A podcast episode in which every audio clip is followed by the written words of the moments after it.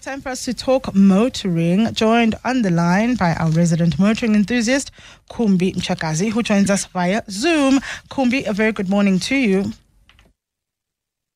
Good morning to you and the listeners, Googs. Mm. So, this week I came across an interesting TikTok video. Uh, this young woman asking the internet, uh, is it true that aircon uh, or using your aircon in the car uses fuel. And I thought that was interesting because there was a time in my life, if you asked me that question, I would have said yes. Because I'd been told many times that we can't use the aircon because it will use up fuel. And as we know, petrol is this precious resource, this expensive thing. But is that yeah. still true that if you use the aircon in the car, that it will burn through your very expensive fuel? So I know this is a conversation that um, we, we, we love having on 702. Um, and I mean, right now, fuel is so expensive, expected to go up again. Mm. And I have to say that, um, you know, there are a lot of articles that some do say, no, it doesn't really do much.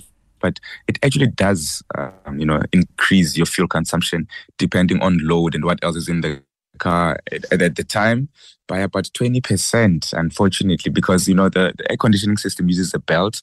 And obviously, this now means that the engine needs to work slightly more harder. So, yes, it does. It, it literally does increase um, fuel consumption in, into the car by sometimes 0.1 or 0.2 liters per 100 kilometers, oh. depending on obviously, yeah, yeah. yeah. I always so, have my aircon on. It's always on. I didn't realize. So I, I, I, didn't realize it was using that much fuel. I just thought, you know what? It's hot, and it's been so hot lately. My aircon is always on. And Googs, you know what? And I think sometimes um, we are too strict with ourselves. Maybe um, for for for you to start noticing um, the, the, the increase in fuel consumption, then you know what? It means that maybe this you're just trying to tighten your financial belt a bit. But I mean, it's just literally 0.0 or 0.1, 0.01 or 0.02 percent of your overall fuel consumption, right? Because there's slight load on that um, on that belt and on the engine overall. But I mean, it's nothing that that is going to be saving you thousands of rands in a in a fuel bill every month. Yeah. Um, it's, it's it's it's nothing that hectic because also it depends on um like factors that I mentioned, like how many people do you have in your car. Mm-hmm and how is the air being um, distributed in your car and um, you know you know the blower settings how hard is it working and stuff like that so that then tends to um, strain the engine. But it's it's nothing significant that you'll be saying um, you're running back to the bank and you know you you you've saved so much money because of that. but but the parents were right that we can't have the aircon on because it's going to use fuel. You know what? In they were case, they weren't they just were, saying that; they were telling the truth. They were right. they were right, Googs. Yikes! I owe my mom an apology. And oh, yes, you do. So the other thing is having the windows open. So, you know, you can't use the aircon, that'll use fuel, but then having all of the windows open and some of your windows, apparently even that can cause, well, has an impact on the fuel. And does that, because you were saying one of the things that determines what the impact is, is load. So how much is the car carrying? If the windows are now open and the car, I guess, is heavier from the the wind, is that why correct, that would work? Correct. Is that why the windows being open makes the car, I guess, heavier, so to speak, or is more? I think it causes more drag. Yes, yes. So having the windows open in a car does cause more drag. So there isn't really a, a win for this solution, Googs. I mean, if you think about it, um, you switch on you don't switch on your aircon and you open your windows then you're going to get more drag into your car and i think then drag is even worse because i mean the car is aerodynamically designed uh, in a certain way. Sure you can open your windows but i mean if you do open your windows then that definitely brings in a lot of drag into the car. And if you've got more people in the car then the drag is even worse because the car is heavier with people luggage etc so that does essentially still um, affect your fuel consumption. And on the other hand when you've got your aircon, aircon control it's also affecting your, your fuel your fuel consumption. So I literally just tell people, man, just do what you see fit with your car. do do what feels right. do what feels right with your car, man. and so, I mean, people are always looking for all kinds of fuel saving tips. Um, I mean, Correct. even in the design of cars, we've seen, you know, cars when you reach a, a complete stop, uh, for instance, at a traffic light, the car switches off. And then yes. when you accelerate, the car switches on. I've always wondered whether that makes a difference because doesn't a car use just a little bit more fuel in the lower gear, so one and two, to give the car power? So if the car's switching on and off, would that not use more fuel? How does that help with fuel consumption if it's switching off? So now with with um, you know a car coming to um, with the auto start auto start stop system, um, there has been some research that happens that they try to do. Of um, I'll try and send you a link later on, um, and where they try to see how much fuel does it actually save. And turns out over the longer period of time, it didn't really save any fuel that much um, it it literally actually put in some strain on the starter motor of the system because every time the car goes off and it must go on, goes off and go on. So that's um, that's one research that was done uh, by a fellow, I think some somewhere in Canada, and he that's what he realized. But there hasn't been data that backs up the fact that a starter stop system does really save fuel. Um, and I mean, personally, in, in terms of um, safety, I do not advise on having the start stop system on. Um, I think it just should something try and happen to you, you know, in, in terms of hijacking or etc. Then you're at risk of now the car sometimes now it delays the start stop systems. There's some start stop systems that I've driven where literally the car takes forever to start. So I think that in terms of start stop system, there isn't really much data. I think there are many other ways that you can stand, try and save fuel. I know that the automakers and the engineers have tried and put in some thought in that. However, for me, I, have never really seen to to to see if it saves fuel as it's stated. But I do know that I and, and I think this is just some general knowledge. I mean, over time, it's a start it's a starter system. So imagine you just turning your key in and off, on and off, on and off. Although it doesn't use the key system, but I think it there is somewhere that should happen over, you know, maybe 10, 20 years over your car or so. We have received a WhatsApp voice note on 0727021702. Morning, Googs and uh, the resident. The aircon might be using uh, f- fuel, but let us compare uh, the, uh, you using an aircon versus having the windows open. Uh, aerodynamic drag will use will make your fuel use far far much more fuel compared to just using just turning on your aircon so closing your windows having your aircon on will use much less fuel than you having the windows open and having the car uh, work more uh, to be able to maintain a certain speed with the aerodynamic drag kk pretoria. Mm, thank you very much for that message kk kumbi do you agree? 100% agreed with with KK. He's speaking a lot of lot of facts. Hmm. So, in terms of driving your car, so if you're going downhill, some people say, again, because we're always looking for ways to save or use as little fuel as possible, that putting your car in neutral, driving it down a hill, uh, makes a difference that saves fuel. Is that true? I know that there's all kinds I, of safety concerns about going downhill in a car that's not in gear. Um, apparently, that can be quite dangerous.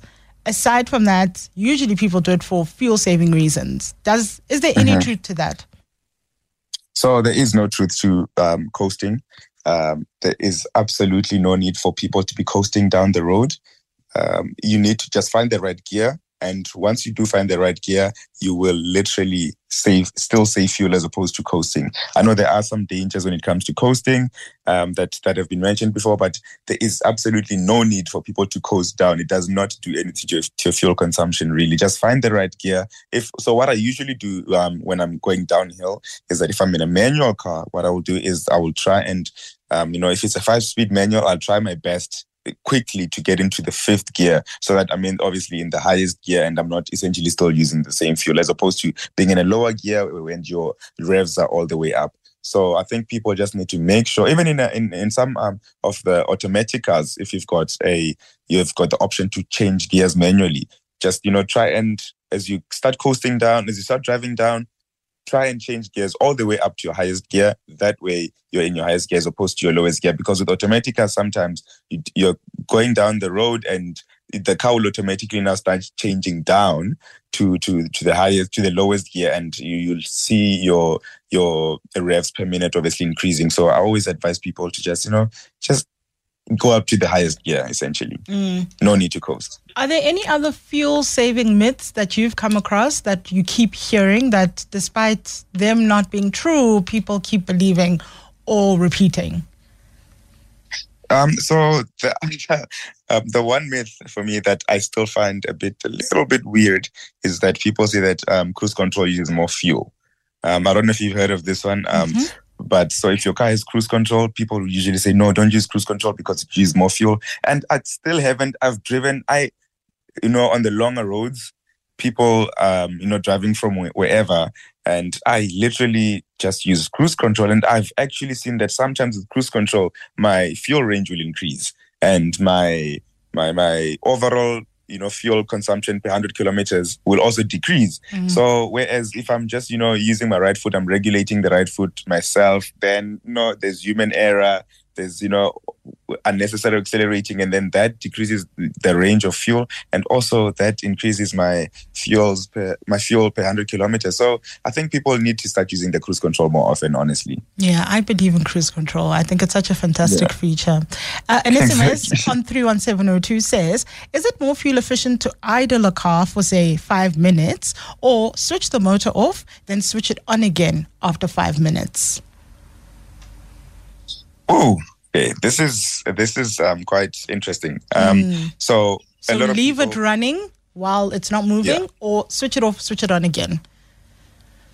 So that's the auto start system basically. So I just a warm engine is more efficient, Googs. So just keep your car running. If um, essentially sometimes in the morning keep your make your engine warm that makes sure that that makes it more efficient as well. And um, if it is if this is about you know a robot or stop sign etc it is then just keep it running still. It's a it's a warm engine is a more efficient engine. That's um, that's always my theory. Mm. it's always a more efficient engine yeah.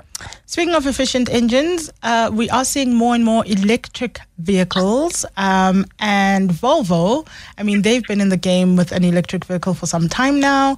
They've now launched uh, a new electric SUV, the EX30, that's coming to South Africa. Yeah. Googs, I've, I've I've had the chance of driving the car pre-launch, and um, you know that's I just said to put that out there as a um as as a flex. Um, I do think that they've made I do think that they've made an ex, ex you know such an ex- excellent car. Um, this car comes in at under one million rand, so this is their budget friendly electric car, if I can put it that way. And I know it's so wild, such a wild thing to say. It's their budget. Yeah, and it's um, under a million but, rand. And um, yes, it starts at 775,000 rand, goes up up to 995,000 rand.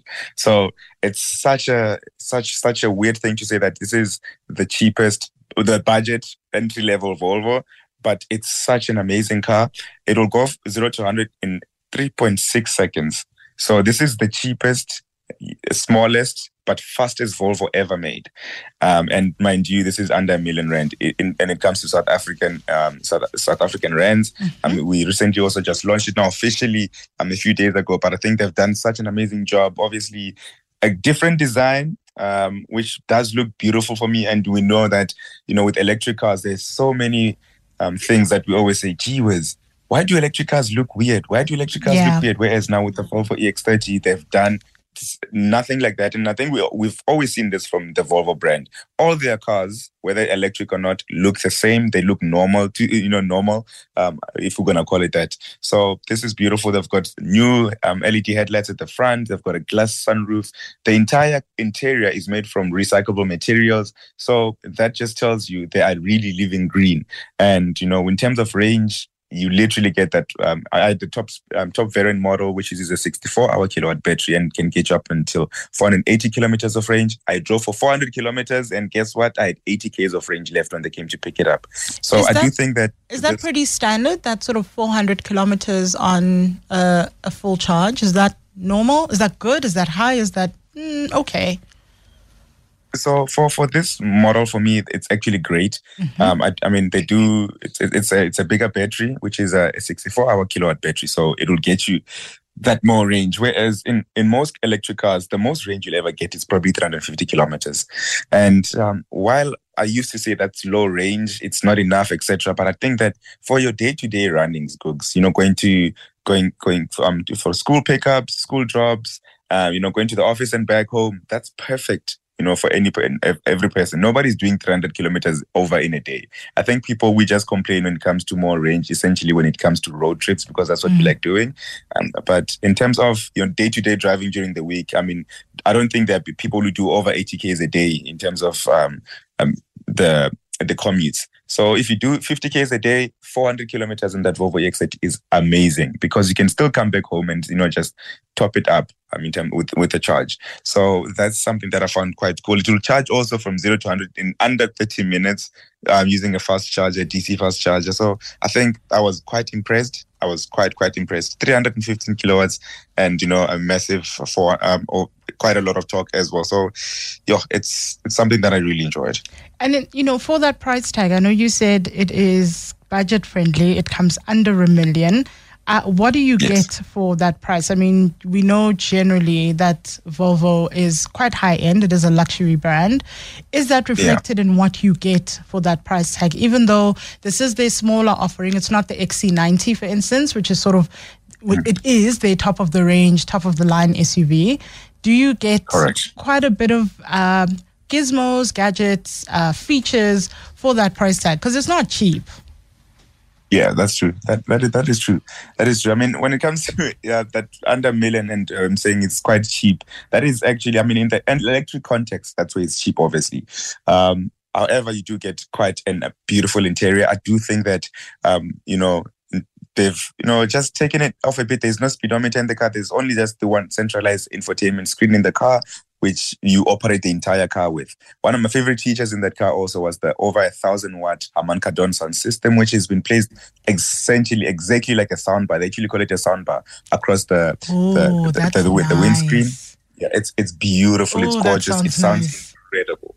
There's also quite a there's a lot of storage in the car, obviously, which I found quite cool. The one thing I didn't like was at the rear with there isn't any cup holders or a or an armrest. So for the rear occupants, which does make it, you know, a bit a bit awkward. However, everything else in the car is beautiful. There's a ton of space. Those, you know, recyclable seats. You would not think that um, these are free of leather or free of anything. You know, it's just literally fishnets or jeans, etc., that were re- recycled, and they look incredibly gorgeous. Googs. I mean, um, I'll be posting the entire videos um, on my YouTube channels. Um, one is already up on my YouTube channel, and people have been already saying, "Geez, this car looks incredible."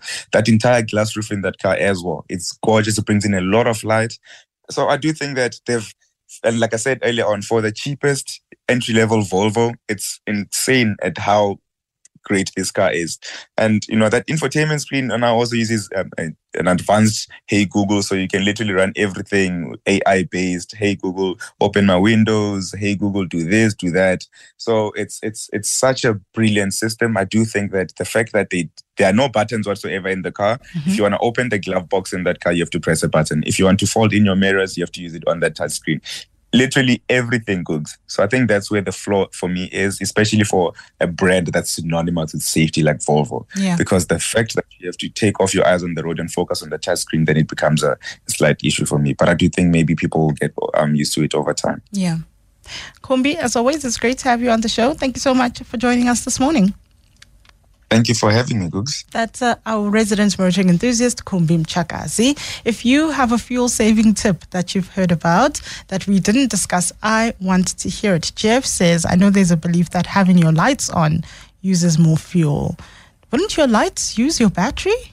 Not your your fuel. That doesn't make sense. But Jeff says this is not the case, and I believe that lights should be on 24/7, as they are in many European countries. I know my car just switches; the lights are always on, either the parking lights or just the normal dipped lights. The lights are always on, and I think in terms of the law, your lights should be on actually. So we want to hear some of your other tips that you've heard of that have even tried uh, to save a little bit of fuel because petrol is this petrol and diesel are this wonderful expensive commodity